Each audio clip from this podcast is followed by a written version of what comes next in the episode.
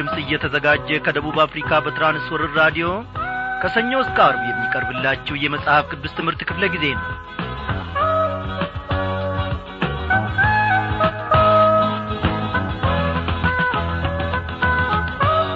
ሰላም ጤና ይስጥልኝ በጌታ የተወደዳችሁ ክብሯን አድማጮች እንደምን አመሻችሁ? ይህ የየዕለቱ ሰላምታችን ነው እናንተም ሰላምታችንን ተቀብላችሁ ለሰላምታችን ደግሞ አጸፌታውን እንደምትመልሱ ባለሙሉ ተስፋዎች ነን። በነበርንበት ስፍራ ሁሉ እግዚአብሔር አምላካችን ተጠንቅቆልን ጠብቆን ደግፎን በእውነት ከቁጥር ሳያጐለን ለዚህች ለተወደደች ምሽት ደግሞ አብቅቶናል። እግዚአብሔርን ምን ይሳነዋል? እርሱ ኀያልና ብርቱ ነው። በእውነት የሚያሸንፈው የሚሞክረውም ማንም የለም። እግዚአብሔር ከጊዜ በፊት ነበረ እሱ ከጊዜ በኋላም አለ። እግዚአብሔር ከዚህ ጊዜ ይጀምራል በዚህ ጊዜ ያበቃል ሥራው አይባልለትም። እግዚአብሔር አምላካችን በዘመናት ሁሉ ውስጥ ብርቱ ነው ክንዱ ምን ጊዜም ኀይለኛ ነው። እኔና እናንተ በዚህ ክንደ ብርቱ በሆነ ጌታችን ተደግፈን ጠላታችንን እየረታንና እየረገጥን ለዛሬ በክተናል ከፍታም ዝቅታም በሕይወታችን ውስጥ ቢኖር ብዙ ውጣ ውረዶችም ቢኖሩብን በእግዚአብሔር አምላካችን እየረታንና እያሸነፍን ለዚህ በክተናል እግዚአብሔር ትልቅ ነው ወገኖቼ። አይደለም እንዴ? አዎ እግዚአብሔር በማንኛውም ነገራችን ትልቅ ነው።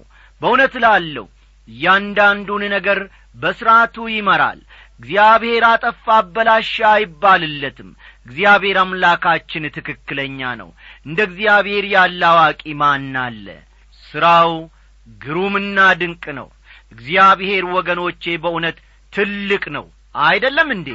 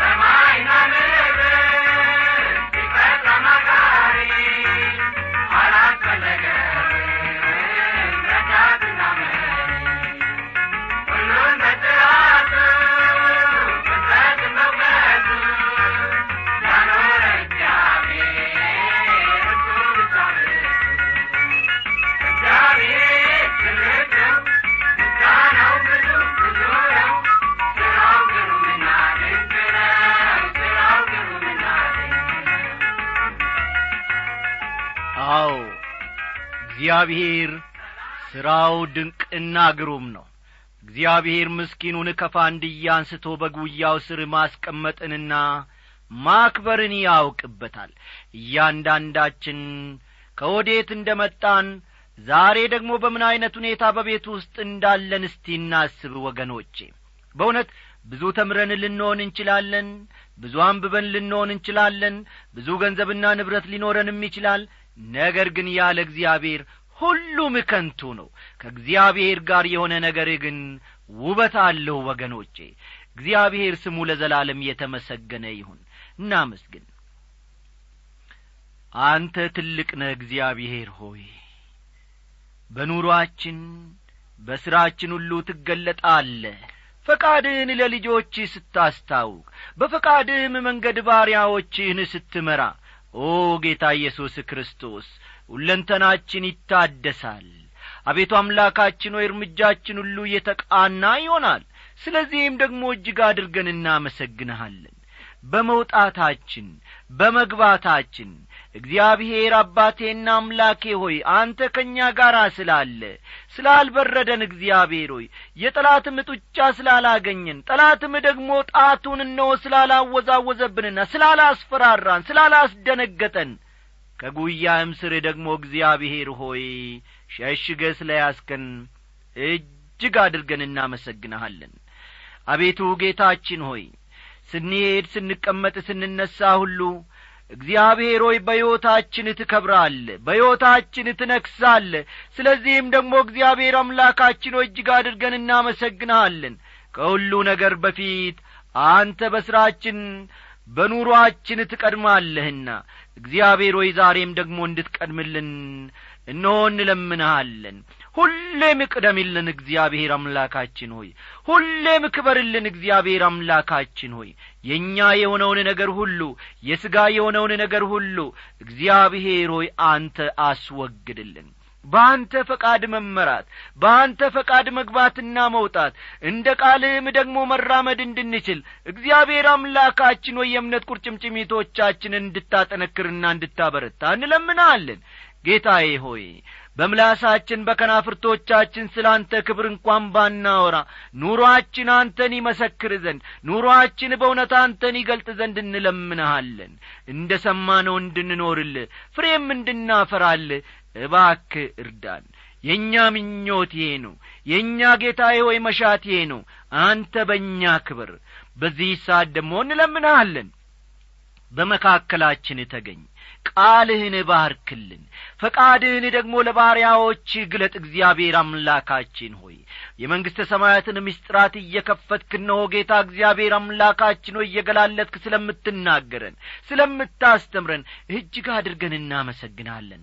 በዚህን ጊዜ ደግሞ እግዚአብሔር አምላካችን ሆይ አስተማሪውን መንፈስ ቅዱስ ከወትሮ በበለጠ ሁኔታ ልከ እንድታስተምረን ጠማማ ነገራችንን ሁሉ አስወግደን እግዚአብሔር አምላካችን ሆይ በጎ የሆነውን የአንተን ፈቃድ መረዳት የምንችልበትን ጸጋ አልብሰን። እግዚአብሔር ይህንን ሁሉ ስለምታደርግ እጅግ አድርገን እናመሰግንሃለን። በጌታችን በመድኃኒታችን በኢየሱስ ክርስቶስ ስም አሜን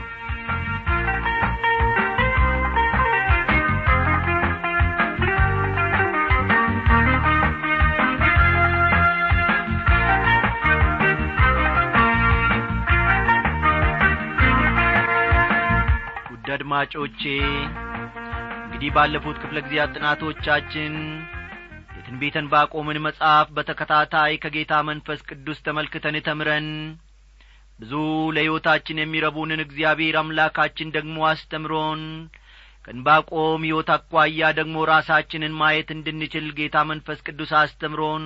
ዛሬ ደግሞ እነሆ የትንቢተ ሰፎንያስን መጽሐፍ ልናጠና የእግዚአብሔር ፈቃድ ሆነ በእውነት ጸሎታችሁ ወገኖቼ እጅግ ታላቅ ነገርን አድርጓል። እግዚአብሔር ደግሞ ሰምቶአል ሁሌም ይሰማል። ጌታ ይባርካችሁ። ለዚህ ትምህርት መሳካት ለዚህ ትምህርት ደግሞ ወደ ሰዎች ልብ ደርሶ ሌሎችን ከጨለማ ያወጣ ዘንድ እንደ እኔና እንደ እናንተ በጌታ ቤት ውስጥ ያለነውን ደግሞ ያጸናንና ያበረታን ዘንድ ጸሎታችሁ እጅግ ብርቱ ነው ወገኖቼ። እስቲ ምንጊዜም ቢሆን ባለንበት ስፍራ በጸሎት በእግዚአብሔር ፊት እጅ ለእጅ እንያያዝ ልብ ለልብ እንገናኝ።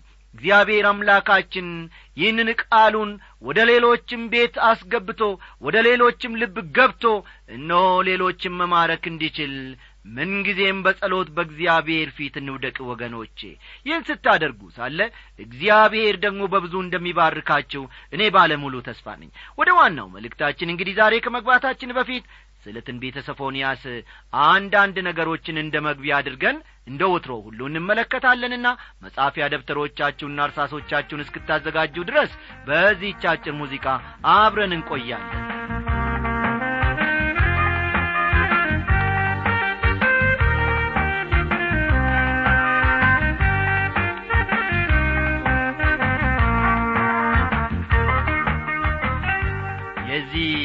የትንቢተ ሰፎንያስ ጸሐፊ ማን እንደሆነ ቀደም ብለን እስቲ አብረን እንመልከት። ታናናሽ ነቢያት ከሚባሉት መካከል የሰፎንያስን ያክል ራሱን በሚገባ ያስተዋወቀ ነቢይ የለም። ይህንን ደግሞ ጻፉ። ታናናሽ ነቢያት ከሚባሉት መካከል የሰፎንያስን ያክል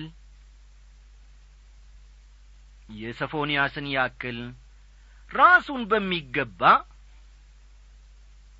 ራሱን በሚገባ ያስተዋወቀ ነቢይ የለም። ነቢዩም ባቆም ራሱን በዝምታ ውስጥ ሸሽጎታል። ልብ በሉ ባለፈው ጊዜ እንደ ተመለከት ነው እንባቆም ራሱን በዝምታ ውስጥ መሸሸግን መርጧል። ስለ ትውልድ ስፍራም ሆነ ስለ ሕይወት ልምምዱ ምንም የተናገረው የለም። ማ እንባቆም ማለት ነው። ይህንም ባለፈው ጊዜ በትክክል ከጌታ መንፈስ ቅዱስ ተምረናል። በተቃራኒው ግን ሰፎንያስ ስለ ራሱ ብዙ ነገሮችን እንድናውቅ ነግሮናል። ሌላው ቀርቶ የአያቱ አባት ማለትም ቅድመ አያቱ ማን እንደሆነ እንኳ ሳይቀር ሰፎንያስ ይናገራል እርሱ እንደሚነግረን ከሆነ የሰፎንያስ አያት አባት ማለትም ቅድመ አያቱ የይሁዳ ንጉሥ የነበረው ፈጠን ፈጠን በሉ። የይሁዳ ንጉሥ የነበረው ሕዝቅያስ ነበር። ፈጠን ፈጠን እያላችሁ ጻፉ። የአያቱ አባት ወይም ቅድመ አያቱ የይሁዳ ንጉሥ የነበረው የይሁዳ ንጉሥ የሆነው የይሁዳ ንጉሥ የሆነው ሕዝቅያስ ነበር። በሌላ አነጋገር ሰፎንያስ የነገስታት ዘር ነበር ማለት ነው። ሰፎንያስ የነገስታት ዘር ነበረ። ትንቢቱ የተነገረበትን ጊዜ ደግሞ እስቲ አብረን እንመልከት ስለ ማንነቱ በግልጽ የተናገረውን ያክል ሰፎንያስ ትንቢቱን የጻፈበትንም ዘመን በማያሻማ ግልጽነት ይናገራል። በይሁዳ ንጉሥ በአሞጽ ልጅ በኢዮስያስ ዘመን ይላል። ሰፎንያስ ምዕራፍ አንድ ቁጥር አንድን እንደ መረጃ መመልከት ይቻላል። ለይሁዳ መንግሥት በጣም ከባድ የነበረበት ጊዜ ነው ያ ጊዜ ማለት ነው። በብራይስጡ መጽሐፍ ቅዱስ ቀደም ተከተል ቢሆን ኖረው ልብ በሉ በብራይስጡ መጽሐፍ ቅዱስ ቅደም ተከተል ቢሆን ኖሮ ሰፎንያስ ከምርኮ በፊት ከነበሩ ነቢያት የመጨረሻው ይሆን ነበር። ምናልባትም ከነቢዩ ኤርምያስና ከነቢዩ ሚኪያስ ጋር በአንድ ዘመን ሳይኖር አልቀረም። ሰፎንያስ ከነቢዩ ኤርምያስና ከነቢዩ ሚኪያስ ጋር በአንድ ዘመን ሳይኖር አልቀረም። በንጉሥ ኢዮስያስ ዘመን ለተነሣው መንፈሳዊ መነቃቃት ሶፎንያስ የራሱን ድርሻ ሳያበረክት እንዳልቀረም ይታመናል የዚህ የትንቢቱ አብይ ሐሳብ ምንድን ነው የሚል ጥያቄ ሊነሣ ይችላል። በዚህ መጽሐፍ የተካተቱ ርዕሰ ጉዳዮች በብዙዎች ዘንድ የተለመዱ አይደሉም። ብዙዎቻችን ይህን መጽሐፍ ማንበባችንንም እጠራጠራለሁ። ሶፎንያስ ላይ ስብከት ሲቀርብ ሰምተን የምናውቅ ሰዎች በጣም ጥቂቶች ሳንሆን እንዳልቀረንም አስባለሁ። እውነት አይደለም እንዴ? አዎ በሰፎንያስ ላይ ስብከት ወይም ትምህርት ሲቀርብ ሰምተን የምናውቅ ሰዎች በጣም ጥቂቶች ሳንሆን እንዳልቀረን እገምታለሁ። ከብዙ ዓመታት በፊት አንድ እሁድ በትንቢተ ሰፎንያስ ላይ እየሰበኩ እያለ በሰፎንያስ ላይ ስብከት ወይም ትምህርት ሲሰጥ ሰምታችሁ የምታውቁ ስንቶቻችሁ ናችሁ በማለት ከፊት ለፊቴ ለተሰበሰቡ ሰዎች ጥያቄ አቀረብኩ። በዚያ እኛ በተሰበሰብንበት አዳራሽ ውስጥ እውነቱን ለመናገር ከሁለት ሺህ አምስት መቶ እስከ ሦስት ሺህ ከሚገመቱ ወገኖች መካከል እጃቸውን እያወጡ ቢኖሩ ከሁለት ሰዎች አይበልጡም ነበር። ይህ እጅግ ያስገርመኛል ሳስበውም ያስደንቀኛል ልብ በሉ። እኔ ሳስተምር በነበረበት ስፍራ ስለ ትንቢተ ሶፎንያስ በዚህ አዳራሽ ውስጥ ከተሰበሰቡት ከሁለት ሺህ አምስት መቶ እስከ ሦስት ሺህ ከሚደርሱ የእግዚአብሔር ሕዝብ መካከል ስለ ሰፎንያስ ተምረናል ብሎ እጃቸውን ያወጡት ከሁለት ሰዎች አይበልጡም ነበር። ይህም ሊሆን የቻለው መጽሐፉ ከሌሎች ያነሰ ወይም ይህን ያክል የማያስፈልግ በመሆኑ አልነበረም። የመጽሐፉን አብይ ጭብጥ ሐሳብ በቀላሉ ማግኘት ቢቻል ኖሮ ብዙ ሰዎች አድናቆታቸውን እንደሚገልጹ ይሰማኛል። ምናልባትም የሶፎንያስ መጽሐፍ አብይ ሐሳብ ፍቅር ነው። ልብ በሉ የትንቢተ ሶፎንያስ መጽሐፍ አብይ ሐሳቡ ፍቅር ነው ሶፎንያስም የፍቅር ነቢይ ነው ብላችሁ በጣም ሊገርማችሁ ይችላል። ሶፎንያስም የፍቅር ነቢይ ነው ብላችሁ በጣም ትደነቁ ወይም ትገረሙ ይሆናል። ብዙዎቻችሁ ዮሐንስ ምዕራፍ ሦስት ቁጥር አሥራ ስድስትን እንደምታውቁና በቃላችሁም እንዳጠናችሁ አስባለሁ ስለ ሰፎንያስ ምዕራፍ ሦስት ቁጥር አሥራ ሰባት የምታውቁ ወገኖች ስንቶቻችሁ ትሆኑ? ጥቅሱ እንዲህ ይላል። አምላክሽ እግዚአብሔር በመካከልሽ ታዳጊ ኀይል ነው። በደስታ በአንቺ ደስ ይለዋል በፍቅሩም ያርፋል በእልልታም ባንቺ ደስ ይለዋል ይባላል። ይሁን እንጂ በትንቢተ ሰፎንያስ የምንመለከተው ፍቅር በዮሐንስ ምዕራፍ ሦስት ቁጥር አሥራ ስድስት የተገለጸውንና ሁሉን አቀፍ የሆነ ፍቅር አይደለም።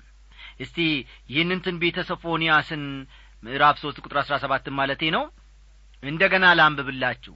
አንዳንዶቻችሁ ምናልባት መጽሐፍ ቅዱስ ይዛችሁ ላትገኙ ትችላላችሁ። አምላክሽ እግዚአብሔር በመካከልሽ ታዳጊ ሀያል ነው። በደስታ ባንቺ ደስ ይለዋል በፍቅሩም ያርፋል በእልልታም ባንቺ ደስ ይለዋል ይባላል ሲል ይናገራል። ተመልከቱ ወገኖቼ እንግዲህ በዮሐንስ ምዕራፍ ሦስት ቁጥር አሥራ ስድስት የተገለጸውና ሁሉን አቀፍ የሆነ ፍቅር አይደለም ይሄኛው። ቀሪውን የመጽሐፉን ክፍል ብንመለከት ፍርድንና ዋይታን ነው የምናየው። ለምሳሌ ያክል እስቲ የምዕራፍ ሦስት መጀመሪያውን ጥቅስ እንይ የምዕራፍ ሦስት መጀመሪያውን ጥቅስ እንመልከት። ለአመፀኛይቱና ለረከሰች ለአስጨናቂቱም ከተማ ወዮላት ይላል። ሰፎንያስ ምዕራፍ ሦስት ቁጥር አንድን ተመልከቱ። በዚህ መጽሐፍ ብዙ የፍርድና የመርገም ቃላት መካተታቸው እውነት ከሆነ ታዲያ የመጽሐፉ አብይ ሐሳብ ፍቅር ነው ማለት እንዴት ይቻላል? የሚል ጥያቄ እዚህ ላይ ሊነሣ ይችላል። የዚህ አነስተኛ መጽሐፍ አብይ ሐሳብ ፍቅር መሆኑን ለማስረዳት የምናደርገው ሙከራ ክምር ገለባ ውስጥ መርፌን የመፈለግ ያክል እንደሚሆን ይገባኛል። እውነቴን ነው የምላችሁ። ታዲያ አበበ ይህ ትንቢተ ሰፎንያስ ስለ ፍርድና ስለ መርገም ቃላት እየተናገረ የመጽሐፉ አብይ ሐሳብ ወይም ጭብጥ ሐሳብ ፍቅር ነው ማለት እንዴት ይቻላል ብላችሁ ትጠይቁ ይሆናል? ቆንጆ ጥያቄ ነው። የዚህ አነስተኛ መጽሐፍ አብይ ሐሳብ ፍቅር መሆኑን ለማስረዳት ቀጥሎ የምናደርገው ሙከራ በተከታታይ ስናጠና ማለት ነው። ክምር ገለባ ውስጥ መርፌ የመፈለግ ያክል እንደሚሆን እናንተም እንደምትረዱ ይገባኛል። ይሁን እንጂ ማስጨበጥ የፈለግኩትን ነጥብ በበለጠ ሁኔታ እንዲያብራራልኝ አንዲት አነስተኛ ትረካ ቀደም ብዬ አቀርባለሁ። የትረካው ርዕስ የፍቅር ጨለማ ገጽታ ይሰኛል። ትረካው የፍቅር ጨለማ ገጽታ ይባላል። ይህ አሁን ከምንማረው ትምህርት ጋር የተያያዘ ይበልጥ ደግሞ ትምህርቱን እንድንረዳ የሚያዳብር ስለሆነ ትረካውን በደንብ እንድትከታተሉ አሳስባችኋለሁ። የፍቅር ጨለማ ገጽታ። ጊዜው ውድቅት ሌሊት ሲሆን ስፍራው አንድ ከከተማ ወጣ ብላ ያለች ገጠርማ መንደር ውስጥ ነው በዚያ ውድቅት ሌሊት እንቅልፍ አልወስድ ያላት አንዲት ትንሽ ልጅ አልጋዋ ላይ ከግራ ወደ ቀኝ ከቀኝ ወደ ግራ ትንቈራጠጣለች ትገላበጣለች። በድንገት አስፈሪ መልክና ቁመና ያለው ሰው ቤት በኩል እንደሆነ ሳይታወቅ መኝታ ቤቷ ገባ። ቀስ እያለ ረጋ እያለ ፈራ ተባ እያለ በዝግታ እየተራመደ ወደ ሕፃኗ አልጋ ተጠጋ። ሕፃኗ እንዳየችው በፍርሃት መርበትበት በፍርሃት መንቀጥቀጥ ጀመረች። ዐይኖቿንም ከወትሮ በበለጠ ቦግ ቦግ አድርጋ ከውስጧ አፈትልከው የሚወድቁ እስኪመስሉ ድረስ እነሆ ጣቶቿን ባፏ ውስጥና በጥርሶቿ መካከል አስገብታ ትኩር ብላ ሰውየውን ትመለከት ጀመረ። ብዙም አልቆየችም ጭወቷንም ለቀቀችው። እናት ይህን ጊዜ የልጇን የጩኸት ድምፅ ስትሰማ በፍጥነት ወደ ልጅቱ መጣች የእናትየዋን መምጣት ያየች ትንሽየዋ ልጅ በፍርሃት የሚንቀጠቀጡ ከንፈሮቿን በፍርሃት የሚንቀጠቀጡ እጆቿን ፈጠን ብላ እናቷ አንገት ዙሪያ ጠመጠመቻቸው። የእናትየው አንገት ውሃ የፈሰሰበት ያክል በልጅቱ እምባራሰ ሰውየው ወደ ስልኩ ሄደና ምናልባት ግብረ አበሩ ሳይሆን እንደማይቀር ከሚገመት ሰው ጋር በሹክሹክታ ተነጋገረ። ካነጋገሩ አንድ ዐይነት ስምምነት ያደረጉ ይመስላል። በድንገት ሰውየው ወደ ክፍሉ ተመልሶ መጣና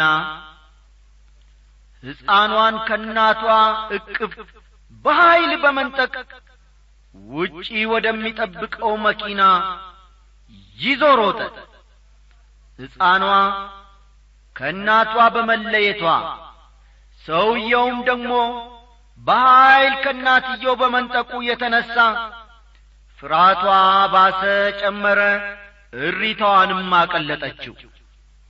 ሰውየው ልጅቱ እንዳታለቅስ ለማድረግ ብዙ ሞከረ ብዙ አባበላት መኪናውን በፍጥነትና ለአደጋ በሚያጋልጥ ሁኔታ እያበረረ ወደ አንድ ጭር ያለ ግቢ ውስጥ ወሰዳት ግቢው የአስፈሪነት ድባብ አጥልቶበታል። ቤቱም የመቃብርን ያክል ያስፈራል። ሁሉም ነገር ጸጥ ረጭ ያለ ነበር የቤቱ ግማሽ ክፍል በጨለማ ተውጧል። ፎቁ ላይ ያለ አንድ ክፍል ግን በጣም ደመቅ ያለ ብርሃን ይታይበታል።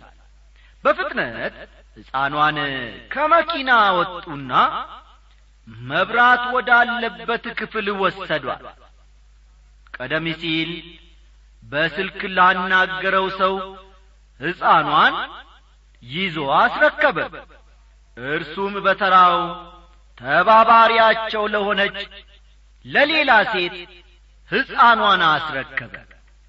ሁለቱም ይዘዋት ወደ ሌላ ክፍል ገቡ። ይህ ሁሉ ሲሆን ይዟት የመጣው ሰው ውጪ ቆሟል። እዚህ ክፍል ውስጥ ያለው ሰው የሚያብረቀርቅና በሚገባ እየተሳለ አንድ ሹል ቢላዋ አነሳና የትንሽቷን ሕፃን ልጅ ጠቃሚ የሰውነት ክፍል ላይ ወጋ። ሕፃኗም የመሞት ያክል አይምሮዋን ስታ ተዝለፈለፈች። ውድ አድማጮቼ እስከዚህ ድረስ ታሪኩን የተከታተላችሁ በሙሉ ምን ዐይነት ጨካኞች ናቸው እነዚህ ሰዎች? መቼም ሕፃኗን ለዚህ ሁሉ ያደረሳትን ያና ረመኔ ሰው ፖሊሶች እንደሚያገኙትና ከቁጥጥር ስር እንደሚያውሉት እርግጠኞች ነን እንደምትሉ ይገባኛል። ልባችሁ ከሕፃኗ ጋር ሲኰበልልና ሲጨነቅ እነሆ እኔም ይሰማኛል። እንዲሁም ደግሞ አለፍ ብሎ ሕፃኗን ይዞ በመኪና ሲኰበልሉ ምን ይደርስባት ይሆን በማለት ትጨነቁና ታስቡ ይሆናል። አይደለም እንዴ? እዚህ ላይ ማወቅ ያለባችሁ የሰው ልብ ምን ያክል ክፉና ጨካኝ መሆኑን ያልነገርኳችሁ መሆኔን ነው። እኔ ልነግራችሁ የፈለግሁት ስለ ፍቅር ጨለማ ገጽታ ነው። ይህን ለማድረግ ደግሞ አሁን ካነበብኩላችሁ የበለጠ ታሪክ ማግኘት አልቻልኩም። ያቺ ትንሽ ልጅ ሆዷን ክፉኛ ታማ ነበር ከንቅልፏ የባነነችው። በዚያ ውድክት ሌሊት መኝታ ቤቷ የመጣው አባቷ ነበረ። የልጁን ስቃይና ሕመም ሲያይ የአባት አንጀት ተንሰፈሰፈ። ስለዚህም ስልክ ደወለና ከቤተሰቡ ዶክተር ጋር ቀጠሮ አደረገ። ተመልከቱ።